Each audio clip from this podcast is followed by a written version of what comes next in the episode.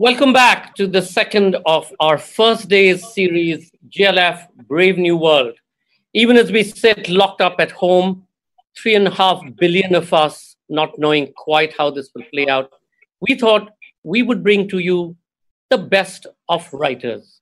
Presenting to you right now, we have the end of history. Bruno, Maçães, and Sujeev Shakya in conversation. And hey, folks, while we're in Delhi, uploading for you. We've got Sujeev coming in live from Kathmandu, Nepal, and we've got Bruno sitting in Istanbul, Turkey.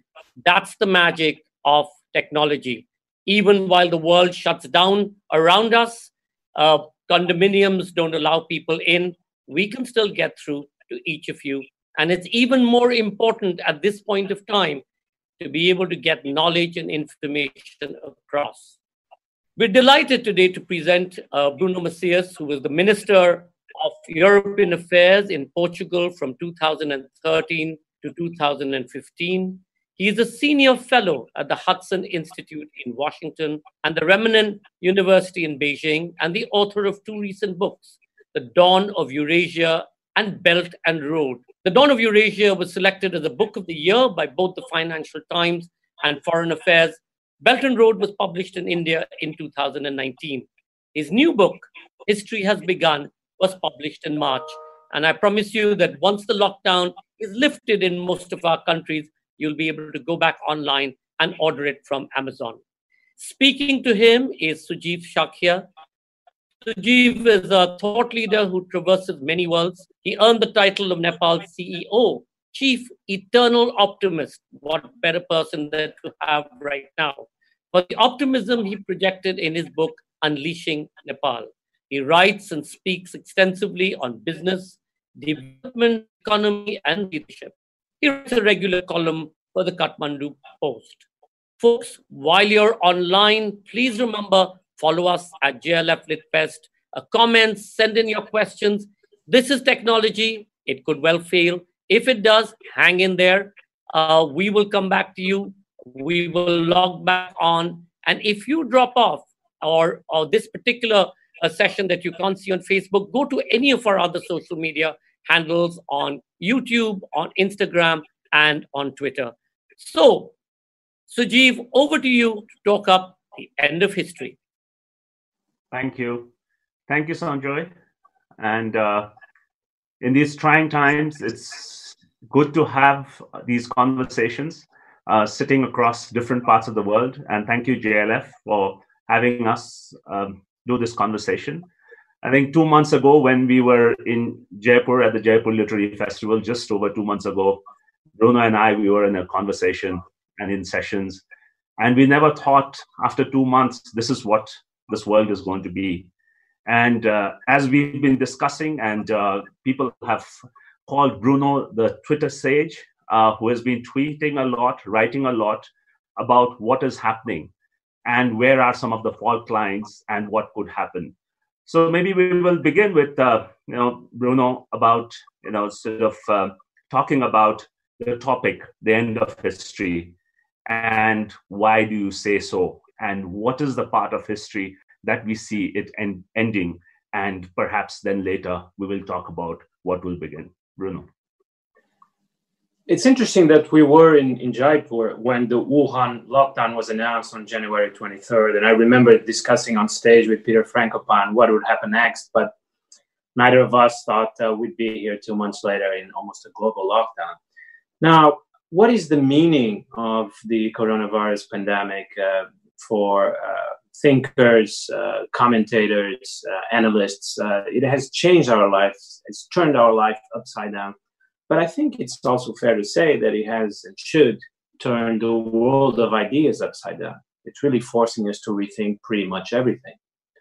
And so I would like to talk a little bit about that. Uh, I think, uh, you know, when when uh, people think back 10, 20, 50 years from now, back to this moment, I think the main question, I'm willing to, to risk that judgment. I think the main question will be the question about technology.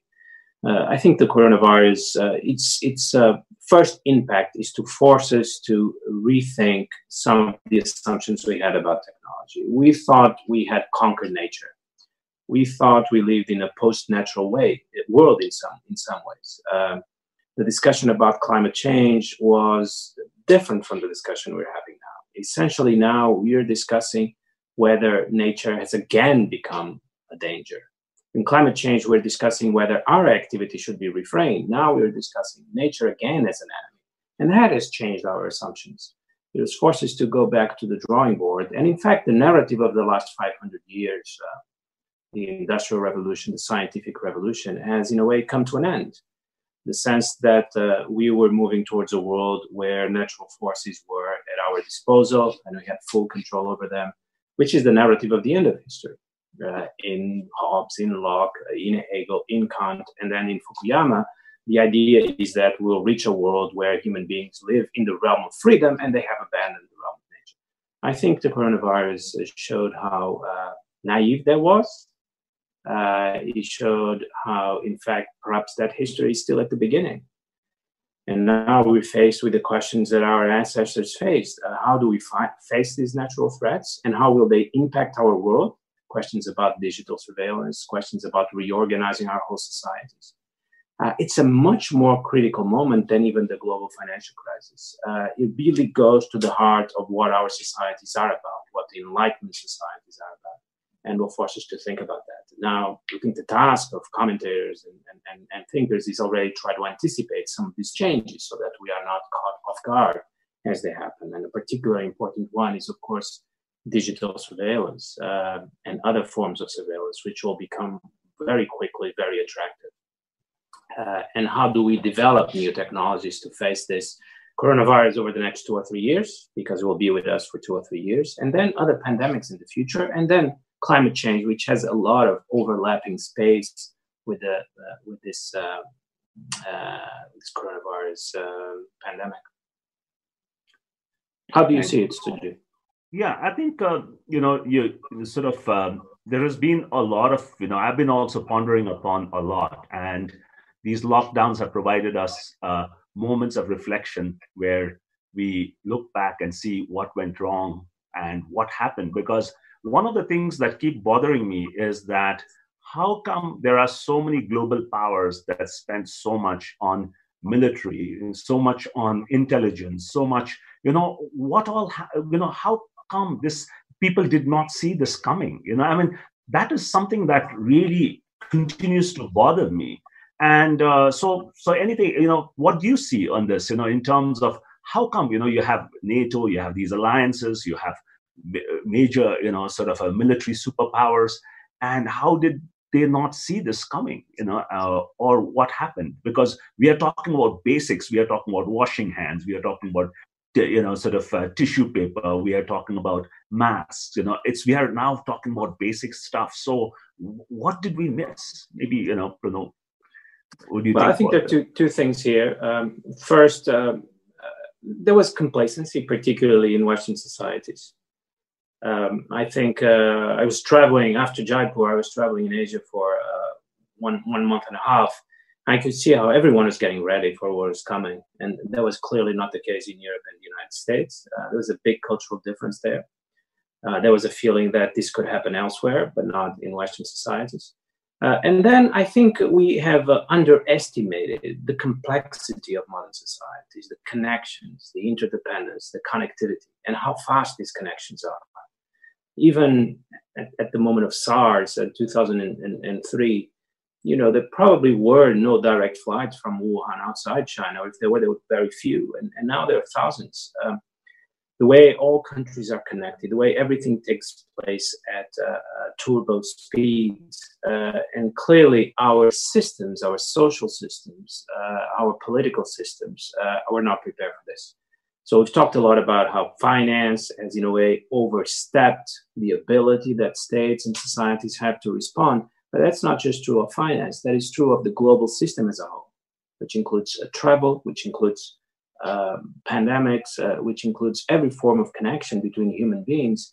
Uh, our societies are still operating at a different level. Uh, they don't, our systems and, and even our intelligence systems don't really understand complex systems with second, third, fourth order effects where everything is connected and everything happens very fast. Yeah, yeah, that's that's a you know i mean also being pondering about you know what is it that it's not about a blame game but then wh- where we are missing because as we are looking at you know sort of the next uh, the future at the time that's coming up and as we see as you always been writing about in terms of the global dist- distribution of power is going to change the way institutions are going to emerge that's going to change so if we would just look at what happened, and then if you would like to look at the future and a lot of your writings that are coming around that, and uh, so so if we are writing, you know, sort of the history of the future, where do you see this going in the short and the medium term? What do, what are the, some of the equations that are you know developing, and how do you see this panning out?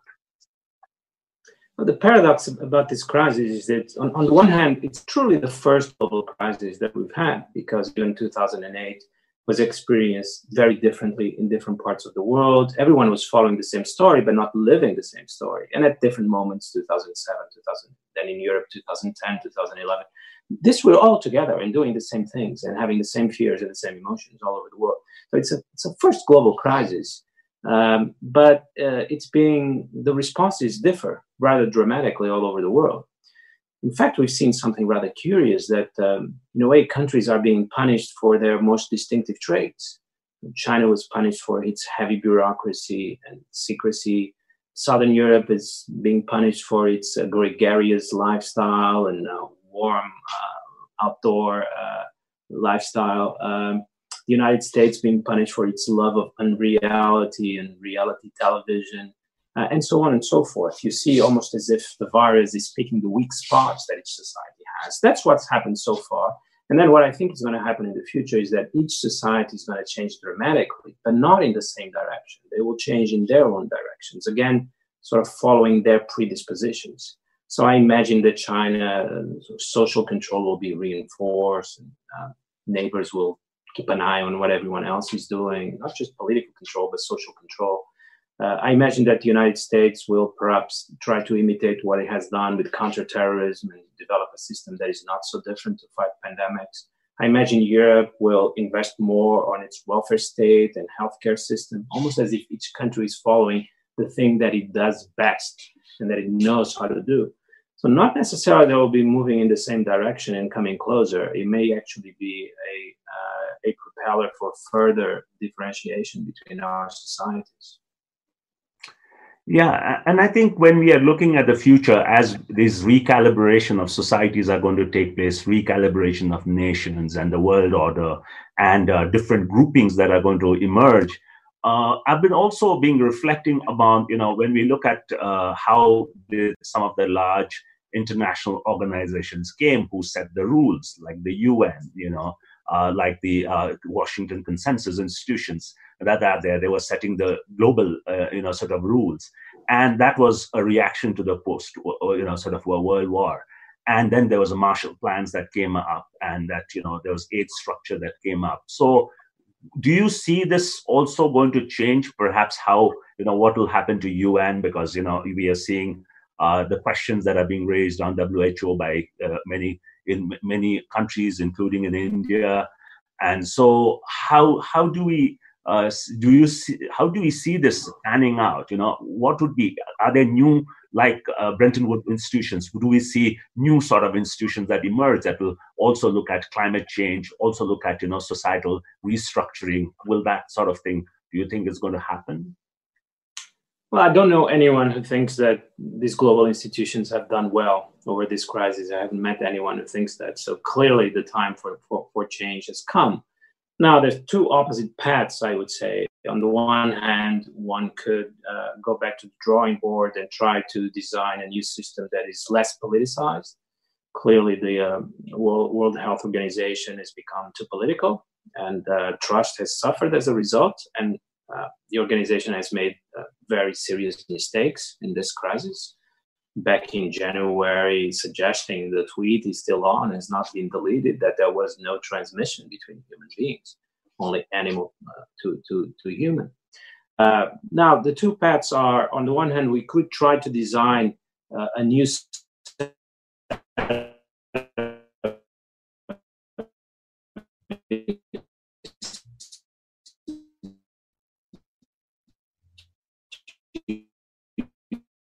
institutions that is more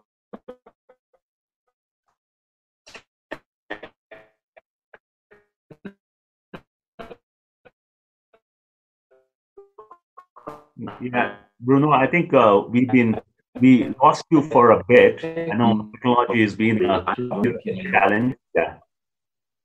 I think uh, we have Bruno back again. Uh, you know, technology has been challenged. We all are aware that uh, as the crisis is, you know, is hitting all of us, we are dependent on these internet bandwidth, and that also being curtailed as to ensure better redistribution. And uh, I would just, you know, sort of uh, also be uh, coming back to Bruno as soon as he, you know, sort of uh, we reconnect with him. In terms of uh, thoughts around the uh, the the way international institutions would emerge. And we are okay. By the way, audience, please do send in your questions. We are being the questions are being aggregated, and I see some of the uh, questions being aggregated and uh, Sujeev, can you can you hear me? Perhaps I the video is not on, yeah, please. Yeah, the audio is on. Yeah, audio. We can get you on audio. Yes, please continue from. Yeah, we were talking about okay. uh, the you the institutions and what would happen and the different forms. Yeah, Bruno, please. Uh, so I don't know when it was cut off, but um, the I, I, think there are two paths. Uh, but essentially, I see uh, states relying on their own uh, capacities more and more. Um, the global response has been very weak. Uh, what we have seen, in fact, has been sort of each country for itself competing in the market to get ventilators and other much needed medical equipment. and there's been no attempt from global institutions to provide some order to this the lesson that states probably are going to withdraw from this is that in the future they have to be more reliant on their own resources. Now, we all hope that this will be limited to certain areas, medical equipment, but in other areas, uh, international connections and trade and global value chains will, will still not be destroyed. Otherwise, we'll all suffer as a result, I fear.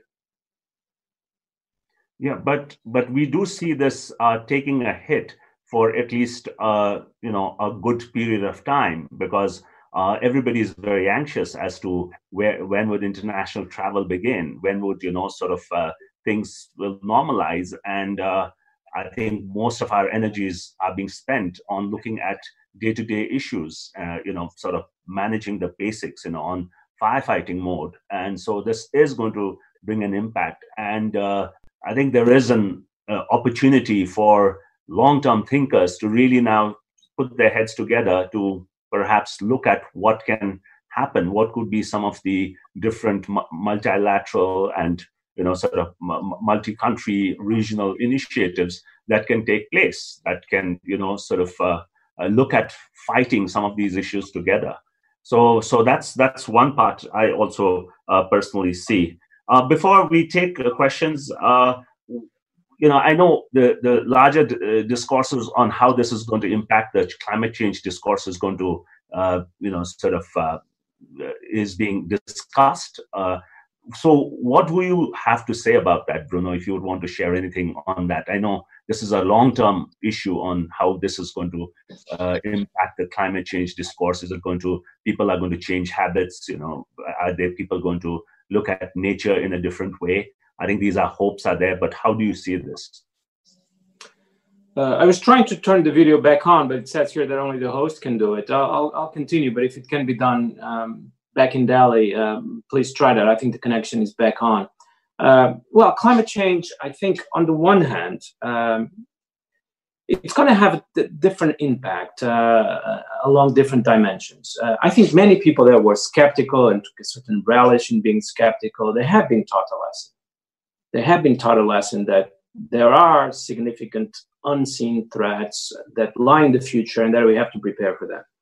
On the other hand, I also think that um, the response about you know reducing human interference interference in nature, uh, a certain benign understanding of nature is also going to be in crisis uh, because we again, as I said at the beginning, being woken to the reality that danger that nature can be hostile to human beings. That's a very basic point, but sometimes is forgotten in the climate change debate.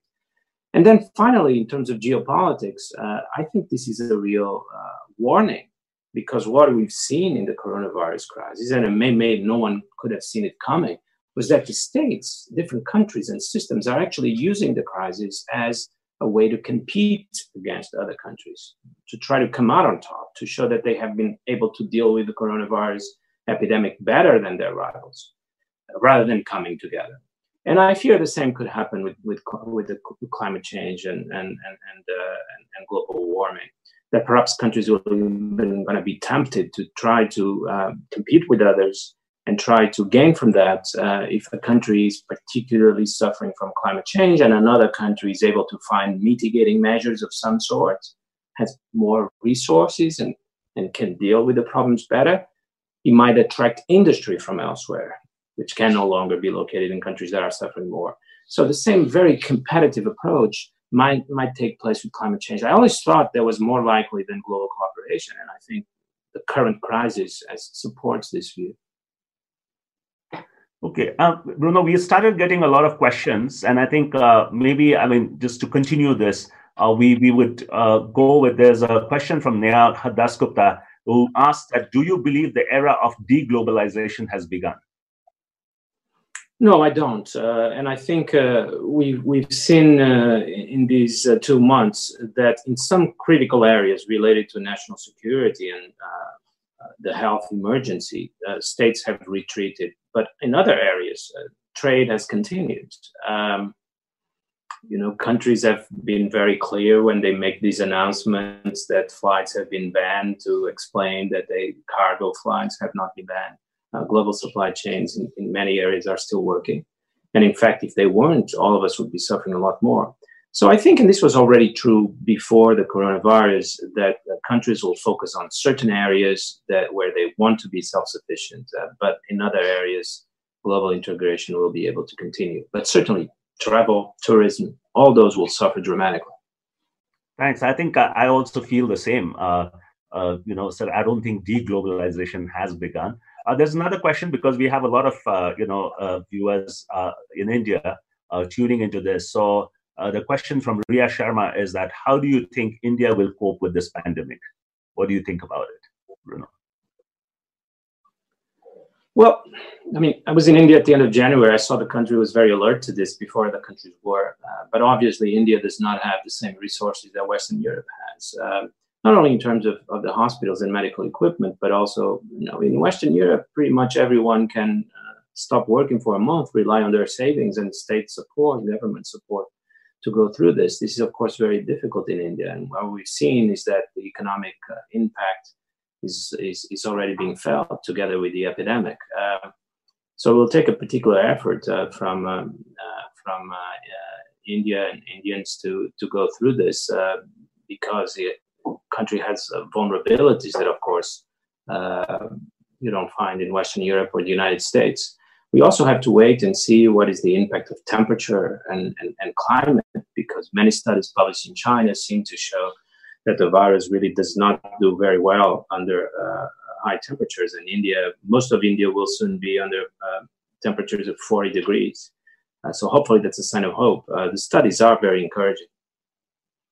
Yeah, I think, uh, you know, closer home, uh, we have a question about closer to your home as to how Europe is being coping uh, you know, has Turkey shut down? What about Spain, Portugal? You know, and also on the second part is that will nation states use this to become more dictatorial? I mean, you've seen what happened in Hungary. You know.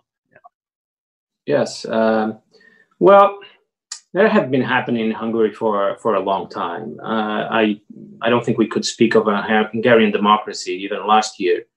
Um, so this, uh, you know, like in many other areas, what the virus has done is to bring to the surface truths that were there, but we were not aware of them. So now everything is becoming obvious. It's becoming obvious that Europe is too complacent and has been too complacent. And it's become obvious that Hungary is no longer a democracy.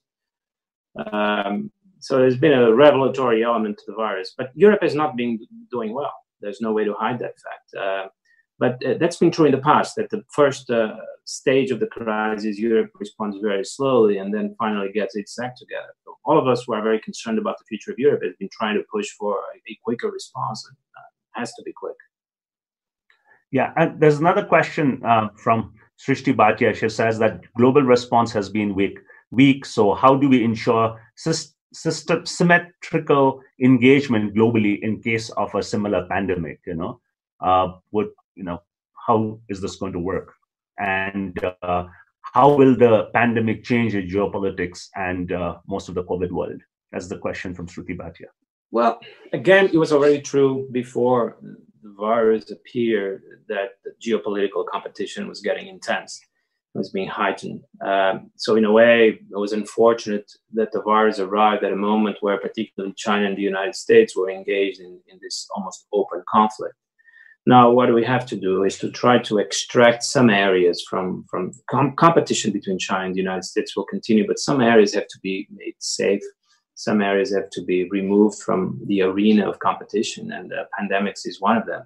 Hopefully, countries that can be uh, heard from both sides, from the U.S. and from, from the Chinese side, have to uh, um, take the initiative and try to develop a system where at least we have global institutions that are technocratic in nature like we did for um, nuclear arms control and uh, uh, nuclear armament. We need to develop a similar system for pandemics.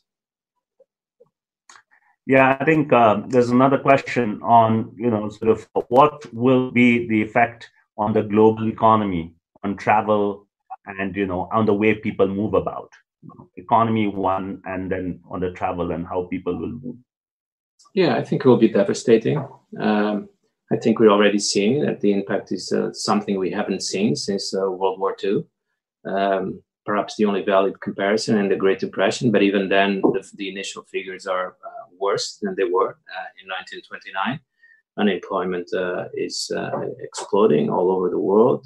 we're, you know, at the beginning, people were throwing numbers of a two, three percent contraction in, in 2020. Now we see numbers of up to a 30% contraction in Europe and the United States. I think the developing world uh, will be particularly vulnerable also to uh, currency flows, financial crisis, and even the long-term impact is not encouraging for countries that rely on tourism, for example. And that's true in Southeast Asia, Southern Europe, and many other areas. Uh, I simply cannot see, even after the, the virus is gone, that people will resume the same habits that they had before. Yeah, I think uh, we are we are going to you know this is the last question I'm going to take. You know, time is uh, flying, so I think we come to your favorite you know sort of writings you've written on the Belt and Road. There's a question from Sharmila Mehta Sutaria that uh, says that post the lockdown where China stands, and that I would also add another question that has come to say that how will China reach out to the world to build trust, or will it? So the final question we may end this. Yeah.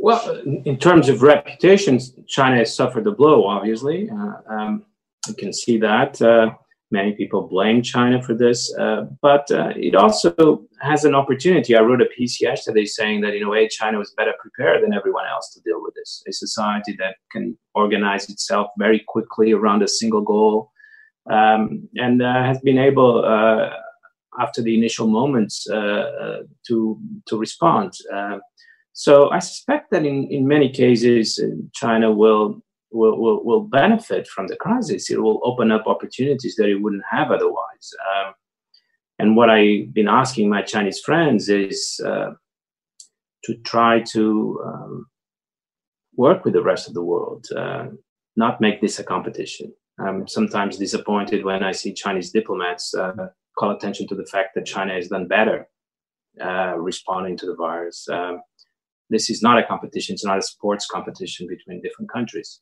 Uh, but uh, I, I, think many people around the world have turned to China for help, and many people around the world have been impressed uh, with the response after the initial moments uh, of uh, confusion and and, and, and, and secrecy and suppression of, of valuable information.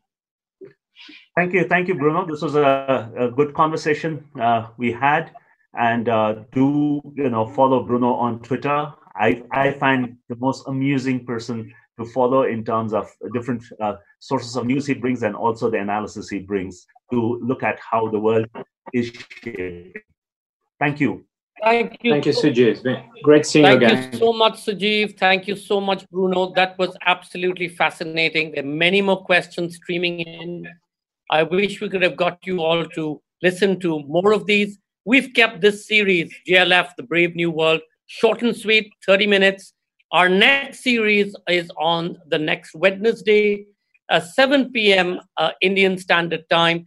Uh, the topic will be the New World Disorder, the COVID pandemic and beyond, with Shashi Tharoor and Samir Saran, followed by Freedom of Thought by Helena Kennedy and Bee Rowlatt. From all of us at JLF and Teamwork on behalf of Namita Gokhale and William Dalrymple, thank you, Sujeev, uh, all the way from Kathmandu. Uh, thank you, Bruno, all the way from Istanbul. Both of you, stay safe. Folks, if you're going to go out, wear your mask. I know WHO initially started saying no mask, but now they're back to wear the mask. Stay safe, stay well. We'll be back again on Wednesday. Spread the word. This is JLF and a whole new series, The Brave New World.